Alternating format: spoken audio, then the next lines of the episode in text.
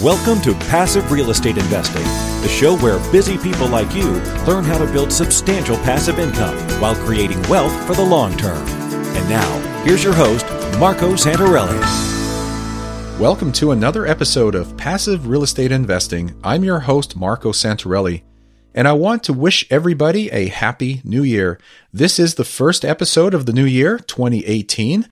And I am looking to make this episode a little more regular, meaning that I plan to put out a weekly episode and be fairly consistent with it. I might throw out the additional episode from time to time where I'll have two per week. But at this point in time, I'm going to do my best. In 2017, I was traveling a ton. I was all over the place. I was in Shanghai. I was traveling to Atlanta, Dallas, Baltimore, Phoenix, Northern California, Kansas City. I just travel so much that sometimes it's really, really hard to keep on top of a regular schedule for this podcast. In fact, uh, next week I'm flying out to Dallas and then straight to Mexico for some business there. And then I'm flying out to San Diego. So I'll be gone for an entire week. And I'll try to record on the road if I can, but I'll do my best for you. So let's just put it that way. Today's episode is very exciting because I have a very special guest. A lot of you may know him. If you don't, you're going to get to know him, and that is Ken McElroy, an extremely successful individual. And as you probably know, one of Robert Kiyosaki's Rich Dad advisors. We had a great interview, chock full of nuggets and wisdom, and I'm going to get to that here in just a moment. I just want to take a moment to thank everybody for the success the show has had over the last two and a half years, we have over 500 five star reviews on iTunes. That's iTunes US. Every country has its own iTunes store. And so it has its own review and rating system. So this is just the US.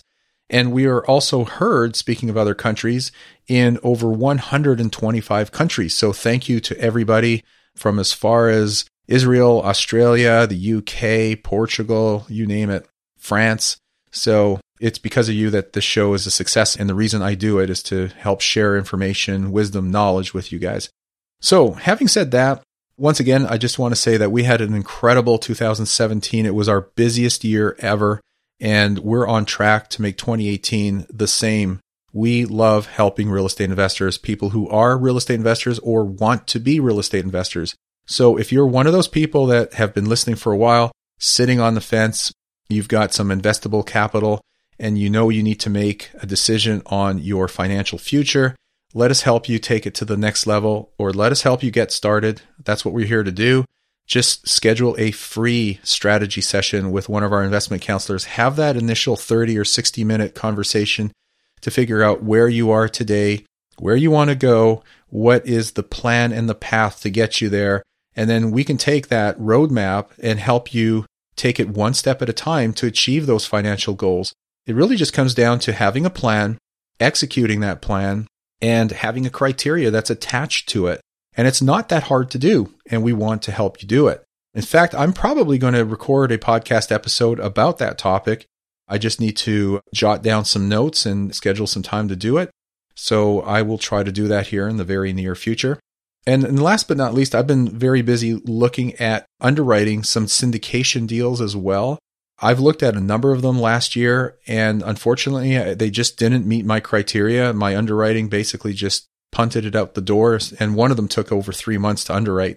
What we have on the table right now for people who are either accredited or are not accredited but have a smaller amount of investment capital, I'm looking to put together syndicated or group investments of 10 pack or 20 pack single family homes that's something that I have started working on. However, I'm probably not going to release or announce that for a month or two. Two opportunities I'm working on actively right now, and that actually is open to accredited investors, are cannabis related investments. And yes, believe it or not, real estate does play into some of those opportunities. There is information available, but it is not posted on our website. You would have to just reach out to me directly for that information and I would need to connect with you via email and or phone before I can send you that information. Anyway, lots of good stuff going on. And with that, I am going to take a short little break and come back to Ken McElroy. So stay tuned for that. Are you on track to achieve your financial goals? Income producing real estate is the most historically proven way to accumulate wealth and has created more financial freedom than any other means. Norada Real Estate provides everything you need to invest in the best turnkey cash flow rental properties. Our simple proven system will help you create real wealth and passive monthly income. Get your free strategy session with our knowledgeable investment counselors at noradarealestate.com. That's N O R A D A realestate.com. It's my pleasure to welcome Ken McElroy to the show. Ken is the founder and principal of MC Companies, where he oversees the asset portfolio and leads the day to day operations. With over $700 million invested in real estate, Ken offers a unique perspective on how to get the biggest return on your investments. Ken is also an advisor to Robert Kiyosaki of the Rich Dad Company and wrote numerous books and audio programs, including his first best selling book in 2004, The ABCs of Real Estate Investing followed by the ABCs of Property Management, The Advanced Guide to Real Estate Investing, and most recently his book on entrepreneurship, The Sleeping Giant. Ken, welcome to the show. Hey, thank you. It's great to be on. I, am really looking forward to today. Yeah, thanks, Ken. It's great to have you on. I've been wanting to get you on the show for quite a while. It's just I've been a little too busy and I've actually skipped some episodes. But I finally had the privilege of meeting you at a video recording studio in Phoenix where you and I were part of a curriculum for an upcoming wealth training program, along with guys like Russell Gray, Tom Wheelwright, and several others. So that was a lot of fun, and it was great to connect with you there. It was a nice day. Yeah. Anytime we can do, I think, good quality education, there's not a lot out there. I like to show up to those things. Yeah, I couldn't agree with you more. So, Ken, I love your books, you know, and I feel that they should be on everyone's must read list. So, some people might not know who you are. So let's just start by learning a little bit about you.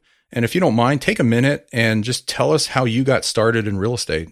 Sure. Uh, happy to do that. I actually started, it was a, a little bit of a fluke out of university. I, I, grew up in Seattle and in the 80s, as I was graduating from school, a friend of mine asked me if I wanted to manage an apartment building in downtown Seattle.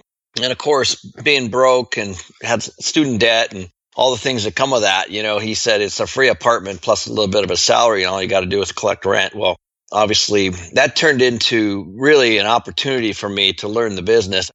While I was finishing school, I was managing the 60 unit of building and ended up doing everything to it. You know, the construction, I had a construction background because my dad was a contractor and collecting the rents. And that's really when you can take all the stuff that you kind of learn in business class and apply it. And I decided to get my real estate license and I ended up managing a bunch of properties all up and down the Seattle and Tacoma kind of corridor there and all the way up by Canada.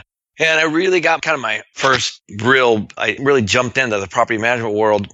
And so I was in property management for the first eight to 10 years then I made the decision to start buying. And I would say the property management side of the business really gave me the courage to understand the numbers and understand how to run things and understand how to take on bad projects and turn them around. And so really, really grateful of having that opportunity. And then I never looked back from there. Now I own 10,000 apartments, uh, about a billion dollars worth. We have 300 employees and we're in multiple states, primarily Arizona and Texas. We do ground up construction and we do value add. We've done condo conversions. Uh, I own some commercial buildings. I own storage buildings, you know, storage facilities. I'm building them. So, uh, you know, just expanded my knowledge into other industries now. And we got there through syndication. You quickly run out of money and you have to learn how to raise it. And so had to learn that, had to learn how to talk to lenders, you know, had to learn basically everything. And along the way, I met Robert Kiyosaki. A lot of people know who he is. I actually did not know who he was when we first met.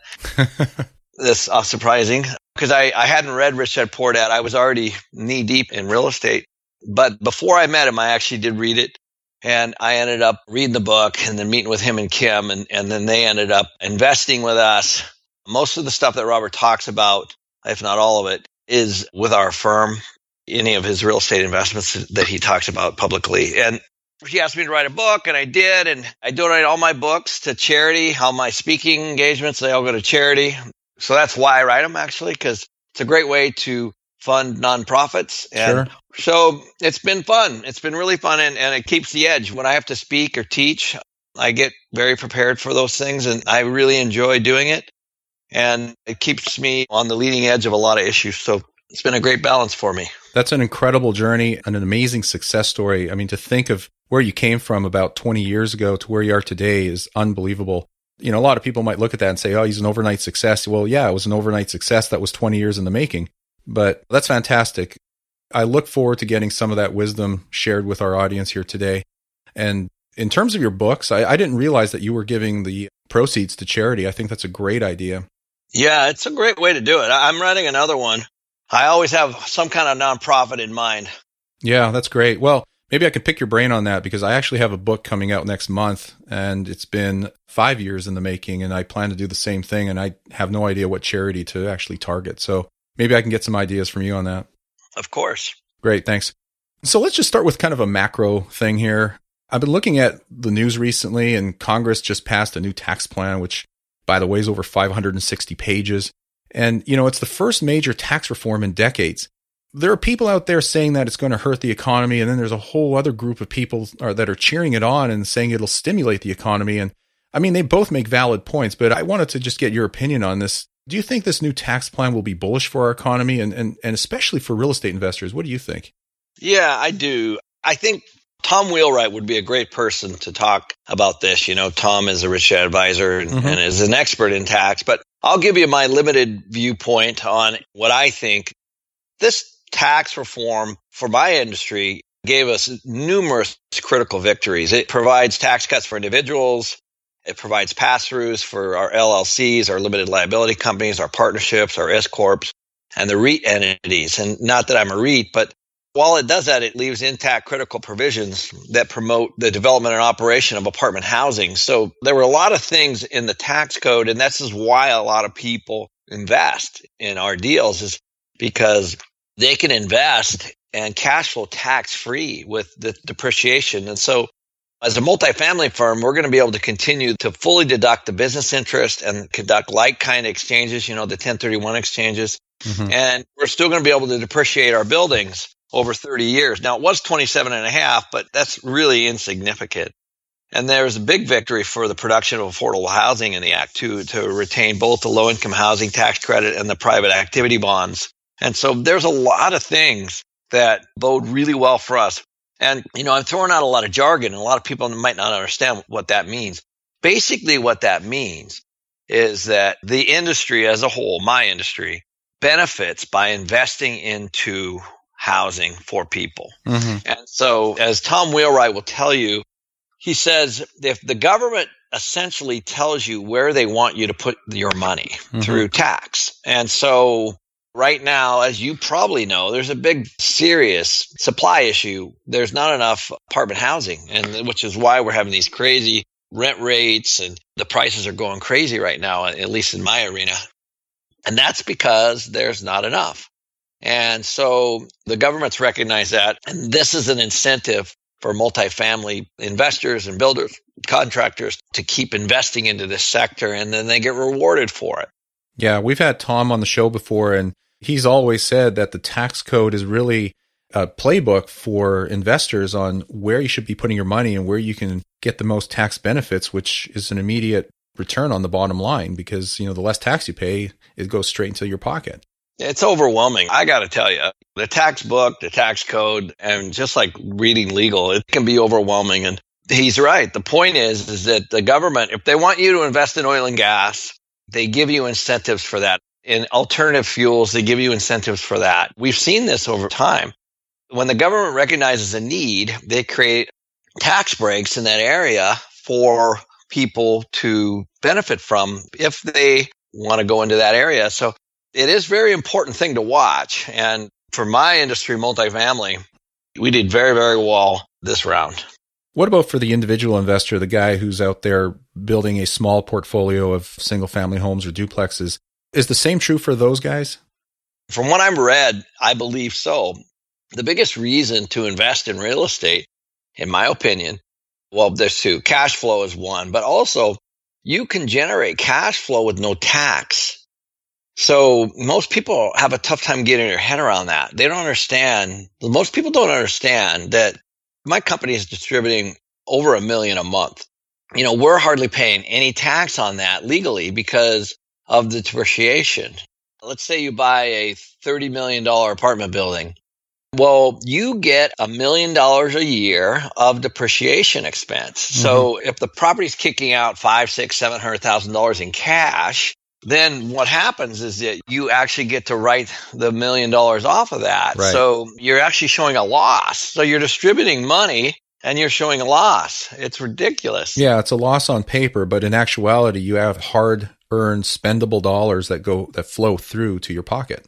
Correct, right. Yes. That hasn't gone away. That's know? an so amazing benefit. It's an incredible benefit. Yeah. And I don't think there's any other asset class that provides that benefit. Real estate is by far the king of preferred investments. So that's a good segue here to the topic of home ownership because you mentioned the fact that there is tightening in the market, that there's a shortage of supply. Today in the US, home ownership is about 63.5% plus or minus, which is down from about 69% just 12 years ago. And that number is propped up because of people that are 65 and above you know, at the same time, I, I, read a Harvard study recently that the home ownership rate for those that are age 35, I guess that would include you know, a lot of the millennials, is only 31%, which is very, very low. John Burns, who I think you know, is forecasting home ownership to fall below 61% in 2025 because of low incomes and other factors. So, is home ownership a myth? And what do you see in the future here? Well, it's low. You know, I do follow that number, and I mean, if you look at other countries, which is, I think, a good, healthy thing to do, we're healthy. If you go to Europe or Canada, there's a balance everywhere. When we got up into the high 60s, that was actually under Bush, believe it or not. Right. And he was promoting everyone needs their own home. And, you know, that created the bubble, which everybody's still kind of dealing with right now. And, you know, so it wasn't actually even Obama, although he had to deal with it. So I think there's a balance that's necessary. And so I'm a member of the National Apartment Association and the National Multi Housing Council. You know, there's about a 35% need for multi housing, period, no matter where you are in every sector. So mm-hmm. there's always going to be, whether that's people that are mobile or they're tentative on their jobs. There's a lot of people that are actually selling their homes and renting right now. And then you've got your students and your folks that can't quite afford a home right now. But to answer your question directly, I think I'm a big fan of home ownership for one reason and one reason only. I don't think people are very diligent on saving any money at all. I think that people consume so much. Every time they get an increase, they go buy a bigger house or get another car or buy a boat or whatever. And I think that if people had a home then they can build up equity in that home, hopefully, as they pay down, because that mortgage interest is also a tax break. So I'm a big fan of home ownership, even though it directly competes with my industry. I mm-hmm. think it's a necessary piece for Americans to to survive. Yeah, well, I tend to agree with you. I mean, we live in a consumeristic society and people love to spend. I mean, 50% of the US population cannot scrape together $500 in an emergency if they needed to which is a scary statistic. But what you're saying is that home ownership is essentially a forced savings plan because you have no choice but to amortize your loan to build equity because you don't have a choice but to pay a mortgage payment every month, right? Yeah, that's exactly right. I think without knowing it, you know, they're building their own equity because they're paying down their. in all honesty, even though I'm in the rental business, I think it forces people to pay their mortgage on time and build equity in a home so I'm a big fan of home ownership because a lot of people right now don't have a lot of they don't have a lot of savings. It's really crazy to me. Well, I don't know if that means it's bearish or bullish for us as real estate investors. I mean, you're pro home ownership, but at the same time, we have crippling credit levels across the country, including student loans. The millennials are not, you know, in a big rush to go out and buy homes. So that just means more tenants for people like you and me. I think that's bullish for us. Yeah, I mean, it is. And whenever we see homeownership go from 69 to 63, that's the entire reason there's so much pressure yeah. on the multifamily industry. So there's literally not enough apartments for demand. They say that the demand goes out to 2025. Yeah. I believe that. So we're really, really undersupplied right now. My industry is hotter than hot mm-hmm. and it will be for a while. Well, I like to look at trends, and that's exactly the trend. The trend is that for the foreseeable future, and probably up until 2025, according to John Burns, we're going to see home ownership continue to fall, which means increasing demand for rentals, whether it's single families, duplexes, fourplexes, apartment buildings, whatever the case may be. I think it's a great time to be in real estate as a real estate investor. So I'm very happy about that. Yeah, you should be. And I agree with you. So, two of the major things I look for when I am looking at markets and choosing markets are job growth and population growth. However, you know, because of cap rate compression here over the last four or five years and the thinning inventories that we're seeing in all these markets, we're having a hard time finding more markets and more inventory. My question to you is how and where are you finding investable real estate deals today? Because we're having a challenge. Although we're getting through, we're having a challenge. Those are the two primary drivers that, that we follow as well, Marco. And a lot of people are moving to second and third tier markets. Like I would say Las Vegas is a third tier market and New York, Boston would be first tier. Phoenix would be actually be second tier. Mm-hmm. Tucson would be third tier. Vegas would be third tier. So you really have to do your homework and to see, as you pointed out, kind of where, you know, as Wayne Gretzky says, where's the puck going, right? They asked him mm-hmm. why he was such a good hockey player. He's like, well, I was, I would skate to where I thought the puck was going. And it's kind of the same thing. So if, if we could go, each city is so unique in the way that they're attracting business or not. And so if you can get your arms around the little nuances that go on all over the country, whether it's Florida or Arizona or Washington, it doesn't really matter. You know, every state and every city is kind of pro this or not. Right. And so if you can kind of figure that out, I've seen entire communities resurrect over the price of oil. Yeah. You know, I've seen them crash over a military deployment. So you start to get a little smarter about things like that. You got to be careful of those things it's kind of like Bitcoin. I remember everybody's running up to the Bakken when oil was going crazy, and you know they had all those oil reserves up in North Dakota, and and everybody was going up there and building housing, and then boom, it's poof. And so a lot of people lost money at the end. So I'm not saying Bitcoin will or won't. I'm just saying that you want to invest in a market that's has some diversity and has some stability and isn't predicated on one kind of industry. Yeah, I totally agree. We were pitched a lot of deals up in North Dakota when oil was a hundred plus dollars a barrel and that market was booming because there was literally no housing for people. And you look back now and you realize, geez, that place is almost a ghost town. Yep. So, you know, I call those markets one trick pony markets. Although I'm a little surprised, just ever so slightly surprised to hear you call Las Vegas a tier three market. I'm guessing that's because so much of that economy is based on tourism. Is that true? Well, I used to live there. I used to run four or 5,000 units there and I bought investments there. And so, you know, it's only an hour flight for me. And the entire engine for Las Vegas is around the person that flies in and spends a thousand dollars, you know, on hotels and dinners and bottles of wines or going out or whatever, and then flies out. And so if people aren't doing that, Las Vegas gets hurt. And if you really want to take an interesting view on Las Vegas, all you have to do is take a look at the big boys and see what they're doing for hotel rates.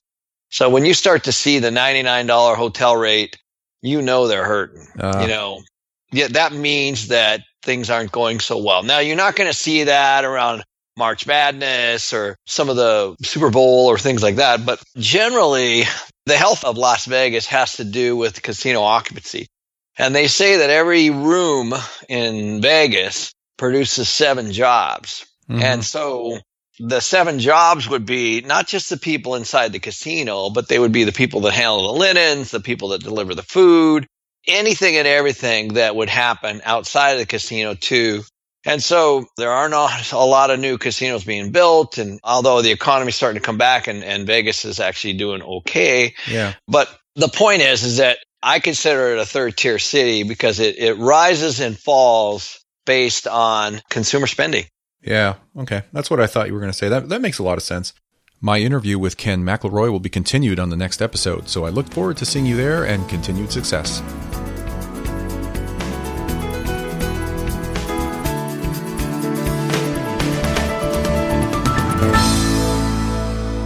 Nothing on this show should be considered specific, personal, or professional advice. Please consult an appropriate legal, tax, real estate, or business professional for individualized advice. For distribution or publication rights in media interviews, please contact the host.